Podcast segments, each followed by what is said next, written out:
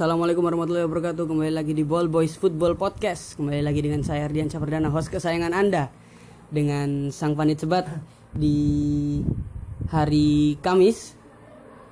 Malam ini kita akan membahas spesial edisi Champions League Yang telah dihelat 16 besar leg kedua Nah, Dini hari tadi Dua pertandingan Tim papan atas Liverpool melawan eh, bertemu Atletico, Mar- Atletico Madrid dan uh, Paris Saint-Germain yang menjamu Borussia Dortmund. Selengkapnya akan uh, dibahas di segmen pertama di Ball Boys Football Podcast. Di episode ketiga ini saya ditemani oleh uh, sang panit sebat. Lagi-lagi kita hanya berdua membahas tentang pertandingan dini hari tadi ya. Yap, Paris Saint-Germain melawan Borussia Dortmund. Lalu eh, apa yang akan Anda ucapkan kepada pertandingan ini? Dua gol di babak pertama lalu nol gol di babak kedua. yap, ini saya rasa sudah sa- bisa dikatakan ya bahwa PSG di atas kertas nampak bisa menang. Bahwa mereka be- apa melawan Dortmund di kandangnya sendiri di Parc des Princes meskipun pada laga itu tertutup ya karena efek corona di Eropa. Ya. dan dua gol dari Neymar dan Juan Bernat cukup melumat Dortmund untuk tidak melenggang ke babak selanjutnya babak enam- babak besar. Dan perlu kita ketahui sebelum babak sebelum pertandingan dimulai sang superstar asal Brazil Neymar Junior sudah terlihat optimis atas kemenangan yang ada di depan mata. Auranya itu kelihatan. Auranya kelihatan. Dan mereka lagi-lagi menunjukkan bahwa mereka masih bisa disebut tim besar Eropa karena mereka tetap memiliki aura kemenangan meskipun tertinggal satu gol di leg pertama di Borussia Dortmund Ya. kandang Borussia Dortmund Eh, di laga ini Paris Saint-Germain mematahkan kutukan mereka sendiri yang susah sekali melenggang dari babak knockout entah itu 16 atau 8 besar. Kita bisa ingat eh, saat melawan Barcelona mereka sempat unggul berapa gol? 4 4-0 4-0. di Parc des Princes lalu tercomeback di Camp Nou dengan skor yang tidak kecil dan itu mustahil Ya, dilakukan. mustahil dilakukan 90 menit itu. 6-1. Lalu di musim selanjutnya Manchester United berhasil mengcomeback eh, kemenangan 2-0 PSG di Parc des Princes lagi-lagi. di Old Trafford Oh, maksud saya eh maksud saya di Old Trafford, maksud saya di Old Trafford, maaf. Lalu mengcomeback di kandang Paris Saint-Germain dengan gol cepat Lukaku di awal. Lalu eh, dua gol ya? Iya. lalu disusul di injury time penalti yang dilakukan sang eh, yang bintang muda bintang muda bintang muda Manchester United kala itu Marcus Rashford yang mengambil penalti setelah tendangan Diogo Dalot mengenai tangan tangan Kimpembe menaklukkan Gigi Buffon. Lalu di tahun ini akhirnya Paris Saint-Germain berhasil melenggang ke babak delapan besar setelah melumat eh, Borussia Dortmund. Saya perlu mengatakan bahwa Borussia Dortmund bermain cukup naif ya. Ya, karena karena mereka dia eh, merasa sudah menang merasa sudah unggul. Dan mereka malah memainkan permainan defense ya? Ya tidak malah menye- menyerang. bermain di area belakang itu cukup berbahaya untuk melawan Paris Saint-Germain yang notabene memiliki penyerang-penyerang hebat. penyerangnya itu hebat-hebat. Eh, contoh saja eh, Neymar yang bisa mengatasi 3 sampai 5 pemain Borussia Dort eh, Borussia Dortmund. Dengan solurannya dengan style Brasiliar Brasi- Brasileiro dari Neymar. Dan juga operan-operan yang eh, membelah pertahanan Borussia Dortmund dari kaki Paredes. Paredes dan Angel Di Maria ya Angel Di Maria jangan lupa Di Uman Robertson yang mematikan mematikan sekali dan juga Eden Singavani juga bisa disoroti karena dia adalah striker pertama di klub Paris Saint-Germain yang berhasil meraih 200 gol. Iya. Meskipun Paris Saint-Germain dihuni dengan striker-striker yang eh, mumpuni di tahun-tahun sebelumnya. Dan perlu kita lihat ya bahwa kebintangan seorang Erling Braut Haaland tidak mampu membawa Borussia Dortmund untuk melenggang babak selanjutnya. Betul. Dan Neymar dan kawan-kawan patut diapresiasi bahwa mereka bisa mengajari bahwa dunia ini masih eh, maksud saya di atas langit masih ada langit. Ya. Di atas langit Braut Haaland masih ada Lionel Messi dan Cristiano Ronaldo. Ya. Kylian Mbappe menunjukkan eh, bahwa eh, Erling Braut Haaland itu masih terlalu dini untuk menaklukkan Eropa. Karena memang eh, persaingan di Eropa itu sangat sangat keras. Bintang muda seperti Erling Braut Haaland itu seperti makanan empuk bagi para bintang di Eropa karena kita tahu sendiri eh, persaingan di Eropa memang cukup cukup eh, susah untuk ditaklukkan. Kita lihat waktu Erling Braut Haaland belum eh, bersinar di Borussia Dortmund, siapa yang bisa diunggulkan? Kylian Mbappe, Joe Felix pun masih Baru-baru saja ya. baru-baru saja dan belum bisa menunjukkan dia adalah bintang Portugal karena Cristiano Ronaldo masih ada di sana. Ya. Lalu di pembahasan selanjutnya kita akan membahas tentang runtuhnya Liverpool di leg kedua babak 16 besar Champions League. Bersua Atletico Madrid di stadion paling angker di Inggris katanya. Mereka takluk 2-3 setelah melalui eh, 120 menit permainan dengan babak tambahan tentunya karena totalnya 120 menit dan takluk oleh eh, tim yang katanya mereka tidak takut karena eh, kita akan bermain di Anfield katanya seperti itu. Menurut pendapat pendapat Anda? Ya, Bung?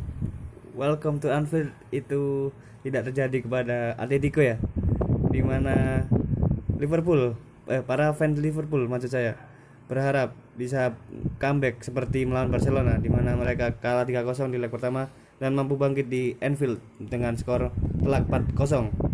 Dan naasnya di musim ini mereka bersua Atletico, di mana Atletico yang memainkan permainan yang total di defensif memainkan 8 pemain di belakang Ya.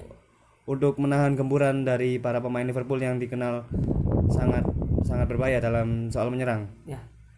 di mana skor yang cukup tipis ya 2-3 hingga melalui waktu tambahan nah, 30 menit waktu tambahan.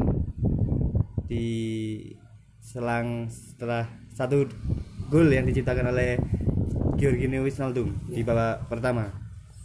Dan ini yang perlu disoroti adalah kiper pengganti Alisson Becker yaitu Adrian yang melakukan Blunder. blunder dengan membuang bola ke arah pemain Atletico dan bisa dimanfaatkan oleh Marcos Llorente berbuah gol untuk menyamakan kedudukan. Ah, itu berarti menandakan bahwa Liverpool tidak memiliki kedalaman squad terutama di area kiper. Yap. Karena Adrian masih di- dinilai eh, tidak bisa menutup lubang yang ditinggalkan oleh Alisson Becker. Alisson Becker. Jadi apakah ini murni karena kualitas kiper pada pertandingan itu tidak mumpuni, tidak seimbang atau memang strategi dari eh, Diego Simeone mampu menutup mulut Anfield Gang di pertandingan itu? Ya, kalau soal kiper kita kembali lagi seperti Lord Karius ya, di mana ia melakukan dua kali kesalahan melawan Real Madrid di final Liga Champions 2018, di mana mereka kalah 1-3. Satu tiga. 1-3 dan sekarang Adrian melakukan blunder lagi dengan melakukan buangan bola ke Marcos Llorente Cukup nanggung ya. cukup nanggung dan ini cukup mengejutkan ya bahwa Liverpool yang total musim ini tidak terkalahkan di Anfield dalam 25 pertandingan tak terkalahkan Ya. dan harus patah di tangan Diego Simeone dengan asuhannya. Jadi lagi-lagi masalah Liverpool adalah penjaga gawang. Sudah tidak memiliki penjaga gawang yang eh, bisa menjaga eh, tren positif Liverpool seperti saat di eh, dijaga oleh Alisson. Alisson. Yep. Saat Alisson cedera, semua seperti semua lini eh, Liverpool seperti kebakaran jenggot. Mereka ingin membuat banyak gol agar saat mereka kebobolan mungkin mereka tidak bisa disusul. Ya. Dan fakta menarik ya dari tiga gol Atletico, ya mereka yang mencetak gol adalah ex pemain Madrid semua, Marcos Llorente dan Alvaro Morata. Di mana Alvaro Llorente, eh Alvaro Llorente, Alvaro Morata adalah produk asli Akademi Madrid dan Marcos Llorente juga adalah produk Akademi Madrid. Jadi produk Akademi Real Madrid eh, saat dibuang malah mereka menunjukkan kualitasnya bahwa Real Madrid eh, keliru untuk membuang mereka. Dan memang Madrid tetap menjadi mimpi buruk Liverpool ya di final Liga Champions dan babak 16 besar ini. Ya, dua klub Madrid menjadi uh, mimpi buruk Liverpool dan uh, musim ini akhirnya Liverpool harus benar-benar merelakan dan menangisi uh, musim sempurna mereka. Tak terkalahkan mereka tak bisa mencapainya karena kalah dengan tim sekelas Watford dengan Ismail Yassar mereka. Lalu di FA Cup mereka diobok-obok di lini tengah oleh Billy Gilmore, Gilmore dan membu- membiarkan seorang seorang Ross Barkley Ross mencetak gol. Lalu yang amatir. ya mediocre lah. Lalu di UEFA Champions League mereka Lagi-lagi membiarkan eh, Atletico melenggang ke babak selanjutnya. ya mereka membiarkan gelar Champions League eh, untuk ke tangan klub lain. Padahal kans mereka cukup, besar. ya karena mereka Atletico hanya unggul 1-0 di Wanda Metropolitan. Ya. Dan seharusnya Liverpool bisa meraih kemenangan ya dengan agregat yang sedikit. Ya. Sedikit. Ya betul. Eh, mencetak 34 tendangan dan 11 on target selama 120 menit dan tidak bisa menang di kandang sendiri itu menandakan bahwa eh, dua poin menurut saya Eh, penyerang Liverpool yang eh, sudah mulai flop atau Jan Oblak Jan Oblak yang menjadi man of the match. yang menjadi man of the match pada pertandingan ini eh, memainkan perannya sebagai kiper di Atletico Madrid cukup sentral di pertandingan ini Yep. bermain gemilang jadi opsinya ada dua antara memang striker Liverpool yang flop atau Jan Oblak bermain impresif pada pertandingan ini Eh, save yang dilakukan yang dilakukan Atletico Madrid maksud saya Jan Oblak di Atletico Madrid 9 save terpa- terbanyak di pertandingan itu dan terbanyak dilakukan selama eh, musim ini Liverpool bermain di Anfield. Tim lawan yang paling banyak melakukan save adalah Jan Oblaknya Atletico Madrid.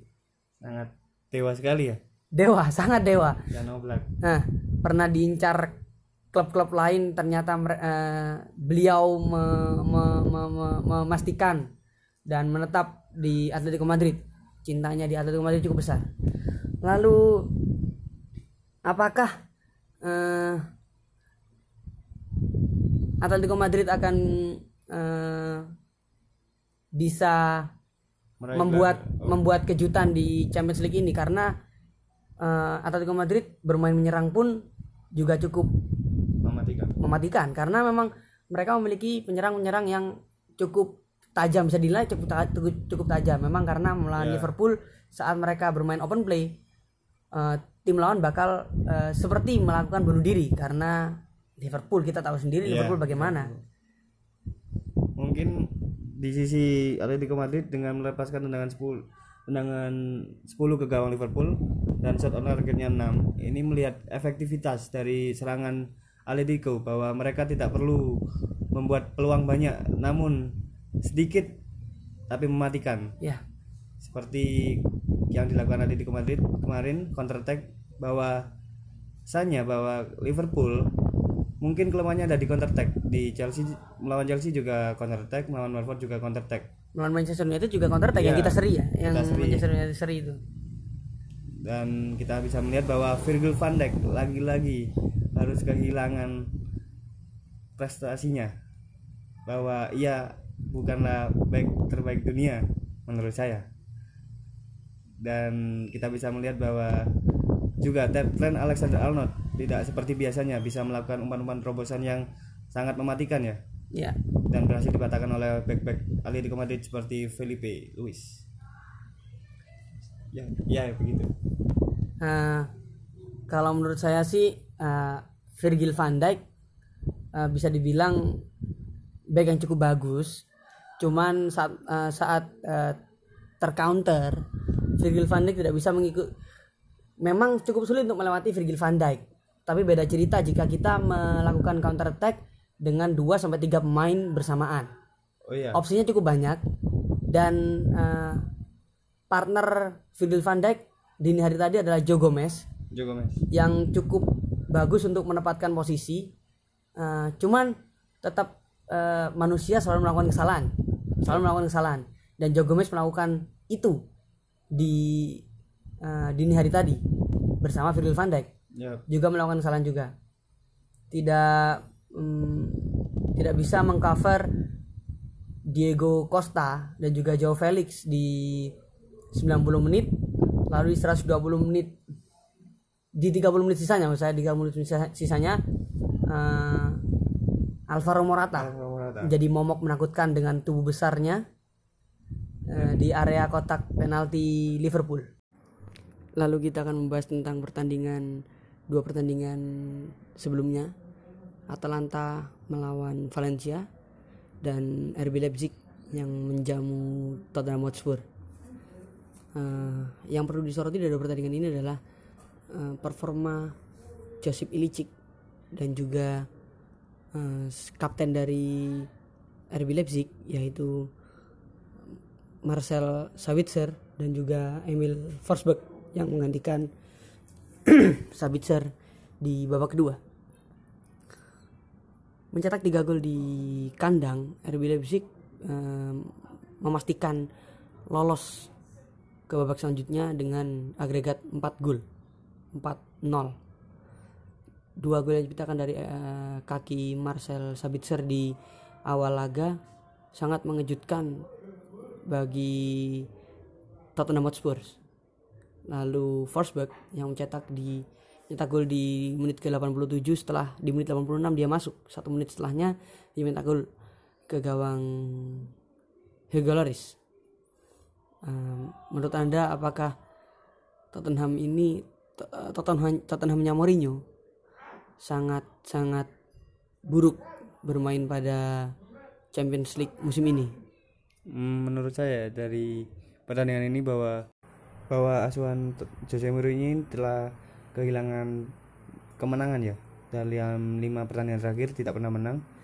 Bahwa absennya Harry Kane menunjukkan tampak bahwa mereka sangat-sangat butuh striker murni di depan untuk mencetak gol ya dalam pertandingan yang berlangsung. Dan fakta yang menarik bahwa pelatih RB Leipzig Julian Nagelsmann Ya, adalah pelatih termuda yang membawa tim sekelas RB Leipzig mampu lolos ke babak 8 besar Champions League dan dua gol dari sang kapten Marcel Sabitzer mampu membuat RB Leipzig melaju ke babak 8 besar dan gol gol yang diciptakan Emil Forsberg juga menutup pertandingan kemarin dengan sangat bagi kubu di Rotten Bulan.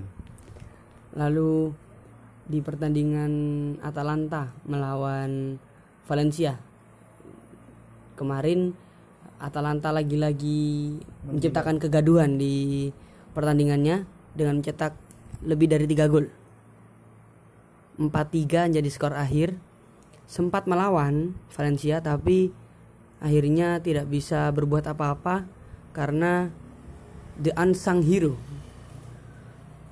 Josip Ilicic. Josip Ilicic eh, mengacak-ngacak eh, pertahanan Valencia dengan empat golnya, kuatrik di musim perdananya di Champions League ini?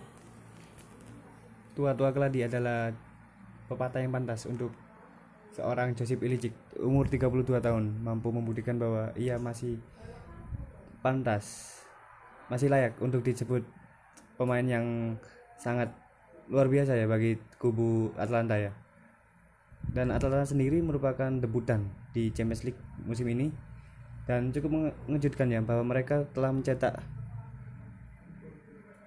12 gol sejauh ini di fase sampai fase knockout di Liga Champions 4 gol dari Joseph Ilicic mampu menyamai rekor dari Cristiano Ronaldo dan Lionel Messi ya yang mampu mencetak kuatrik dalam ajang Champions League. Uh, tidak tidak hanya disorot di Champions League, Atalanta juga uh, berbuat rusuh di Serie A dengan sering menciptakan lebih dari tiga gol. Bahkan 5 gol. 5 sampai 7 gol. Iya. Sering menciptakan 7 gol di Serie A. Uh, 7-0, 7-1 dan 7-2. 7-2. Iya. Uh, lalu Joseph Ilicic ini sangat berarti masih bisa di, masih bisa bersaing ya? Iya, dengan striker-striker papan atas lainnya. Khususnya di Serie A. Serie A. Serie A lalu uh, mengenai uh, jelas di sepak bola sendiri kan tidak hanya mengusung satu nama di yeah. setiap klub jadi apakah tan saat Atlanta tampil tanpa Josip Ilicic Atlanta mampu berbu uh, berbicara banyak di pertandingan-pertandingan lainnya selain Josip Ilicic mereka memiliki striker Kolombia yang sangat ganas ya Dufan Zapata dan Luis Muriel yang baru saja ditransfer dari Sevilla. Dan mereka memiliki pemain-pemain yang cukup bagus menurut saya. Di sektor belakang ada Matias Caldara dan di sektor tengah ada Hans Hadebur dan Martin Derun yang cukup mumpuni ya di mana mereka pernah dipanggil oleh timnas Belanda Hans Hadebur dan Martin Derun Martin Derun kayaknya timnas Belgia setahu saya jadi intinya Atalanta masih bisa berbuat banyak yep. untuk eh, laga-laga uh, lain jika mereka tampil tanpa Josip Ilicic. Yeah. Lalu mendekati segmen terakhir, segmen keempat podcast ini kita akan membahas tentang derby Manchester yang baru-baru ini dilangsungkan. Manchester United kembali menguasai kota Manchester dengan tiga kali menang dan satu kali kalah. Warna merah masih mendominasi dan oleh Gunnar Solskjaer yang dikatakan miskin taktik menunjukkan bahwa uh, Ole dan para pemainnya mampu untuk mengimbangi Manchester City tanpa atau dengan pemain andalan mereka masing-masing. Menurut Bang Sebat, apakah Manchester United uh, Manchester United musim ini uh, bisa dikatakan uh, menguasai Manchester? Ya, Manchester is red adalah kata yang tepat untuk derby Manchester kali ini ya.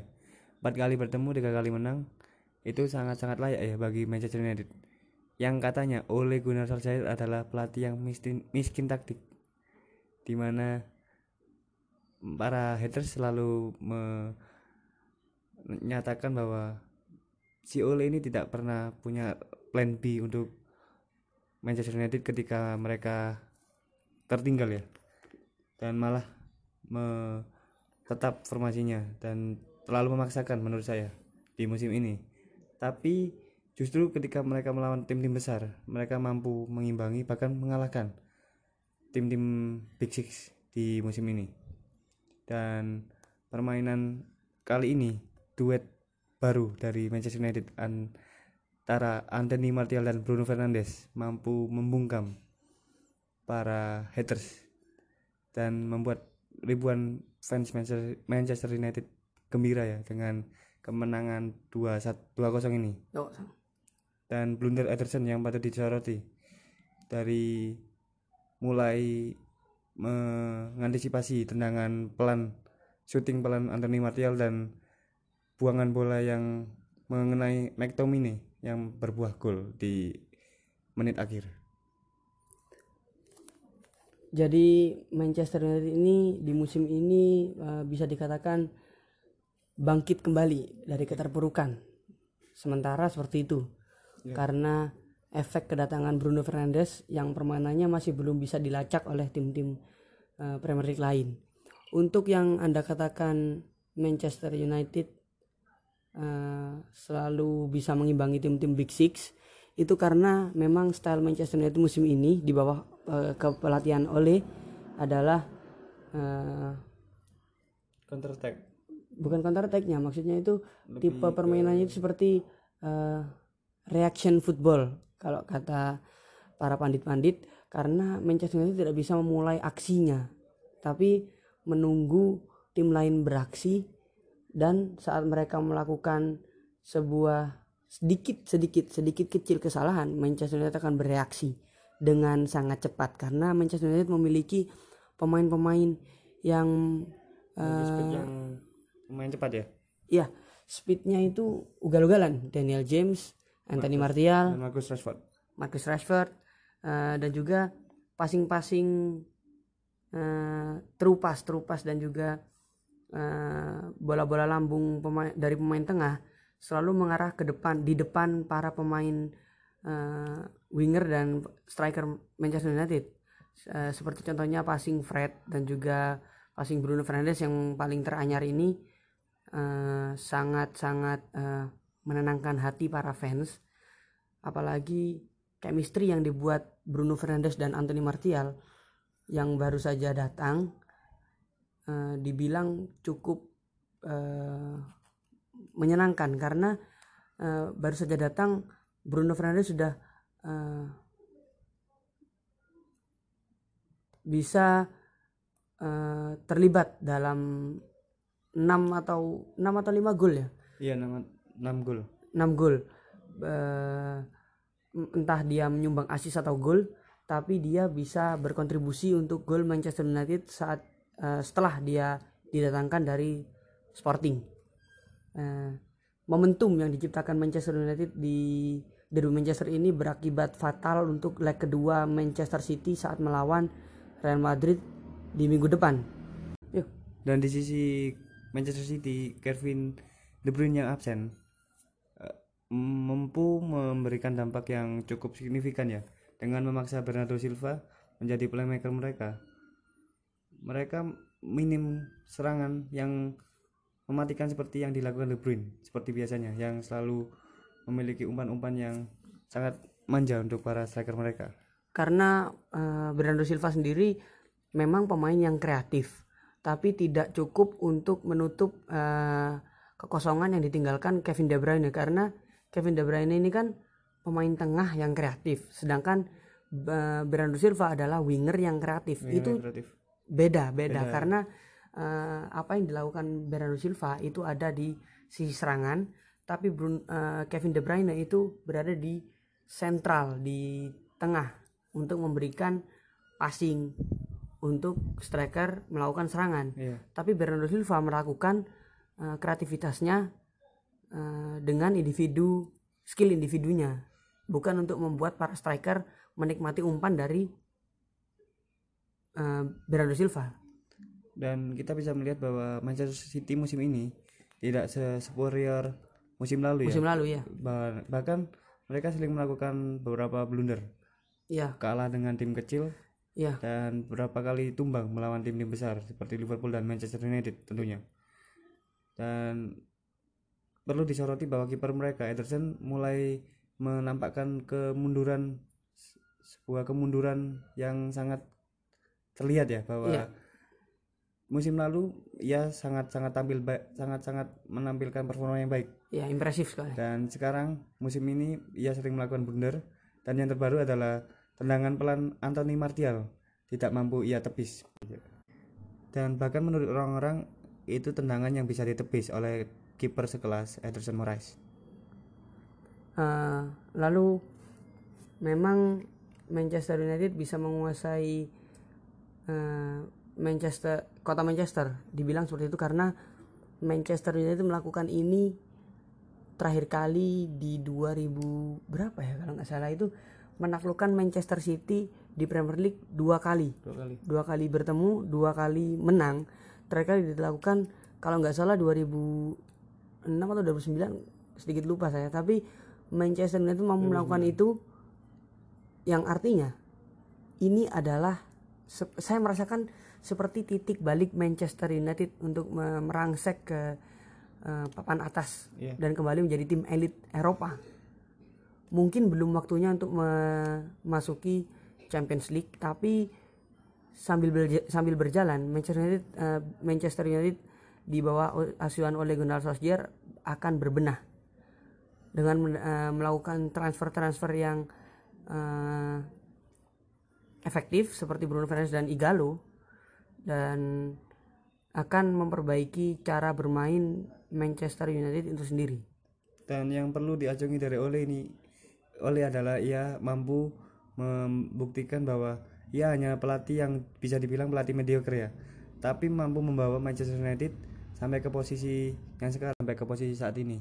Yang bisa dibilang cukup bagus ya untuk sekelas Ole Gunnar Solskjaer. Ya, dan transfer-transfer yang dilakukan oleh Ole termasuk cukup bagus dengan mendatangkan Harry Maguire di lini belakang dan Aaron Wan-Bissaka yang mampu mengamankan sisi kanan pertahanan United. Dan seseorang yang mungkin bisa dibilang tidak cukup terkenal ya seperti Daniel James yang didatangkan ke Manchester United dari kasta kedua Liga Inggris dari Swansea tepatnya. Swansea Lalu juga Igalo yang dari Shanghai Shenhua sebelumnya juga mungkin saat jika orang awam tidak tahu for the information Igalo itu awalnya dari Watford. ya di Dia pernah membela Watford. eh, striker yang entah siapa itu tapi dibeli Manchester United. S- istilahnya transfer kaget, transfer mendadak karena sangat butuh striker. Eh, digadang-gadang karena Anthony Martial eh, Eh, waktu itu cedera cedera, cedera. Jadi Igalo menjadi opsi, tapi untungnya Igalo memberikan impact yang cukup eh, bagus untuk Manchester United dengan menciptakan tiga gol tiga gol sementara ini. Lalu juga pemain seperti Bruno Fernandes, nama besar juga diperlukan Manchester United untuk mendongkrak eh, popularitas dan eh, mengembalikan Manchester United menjadi tim elit Eropa. Dengan transfer-transfer seperti itu, eh, mungkin Manchester United ke depannya bakal kembali merajai atau oh atau bahkan merajai Eropa mungkin. Lalu menurut Bang Sebat apakah ke depannya Manchester United akan eh, menjadi lebih baik? Mungkin dengan eh, spekulasi-spekulasi transfer atau eh, pemain saat ini yang akan berkembang mungkin? Mendatangkan Bruno Fernandes adalah langkah awal untuk mengembalikan nama besar United. Dengan nama-nama seperti Bruno Fernandes yang cukup besar di Eropa ya. Bisa membuat para para pemain top bisa bergabung di Manchester United. Dan rumor terbaru ada Jadon Sancho dan Jack Grealish yang membela Aston Villa akan merapat ke MU musim depan. Mungkin Jadon Sancho adalah nama yang tepat untuk mengisi si sayap kanan Manchester United di mana yang sekarang ditempati oleh Dan James yang merupakan pemain mediocre menurut saya. Ya masih masih namun efektif. awam lah ya namun efektif. efektif untuk permainan MU saat ini. Namun dan James sendiri tidak cukup untuk bertarung di Premier League musim depan. Dikarenakan tim lain pasti akan merekrut pemain-pemain yang lebih berkualitas tentunya. Dan Jadon Sancho adalah jawaban itu. Jadi apakah anda optimis Jadon Sancho akan mendarat ke Manchester? Karena bisa dibilang Jadon Sancho juga dulu adalah akademi Manchester City. Namun kalau ia bergabung ke Manchester City sedikit kans untuk ia mendapati tim utama ya. Ber- bermain di tim utama maksud saya. Bermain reguler. Kalau di Manchester United kan pesaingnya hanya Dan James. Jadi kansnya cukup besar untuk starter di Manchester United.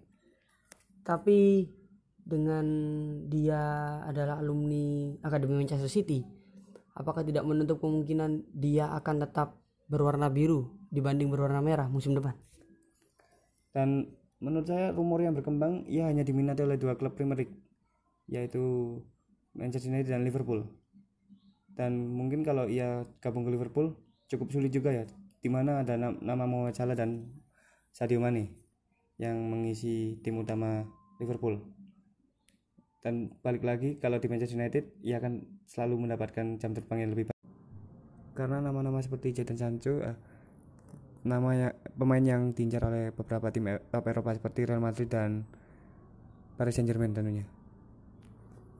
Jadi intinya Manchester United musim depan bakal bisa bersaing eh, di papan atas dan juga di tanah Eropa ya berarti. Dan tidak menutup kemungkinan untuk juara juga.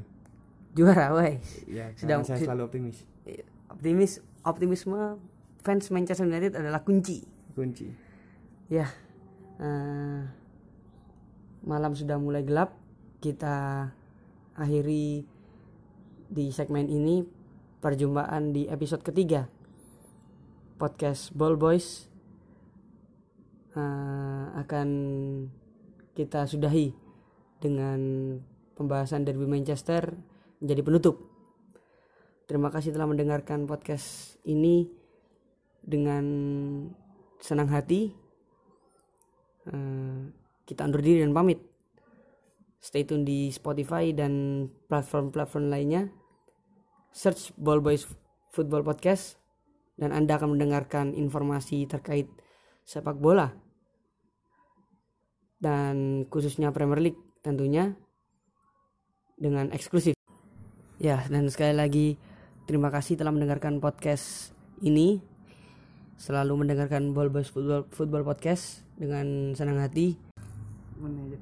Jaga kesehatan karena eh, akhir-akhir ini eh, banyak yang sakit karena efek dari virus corona. Jadi tetap jaga kesehatan ya teman-teman. Eh, jangan sampai anda eh, menyanyiakan kesehatan karena kesehatan itu sangat mahal. Terima kasih dan bye bye.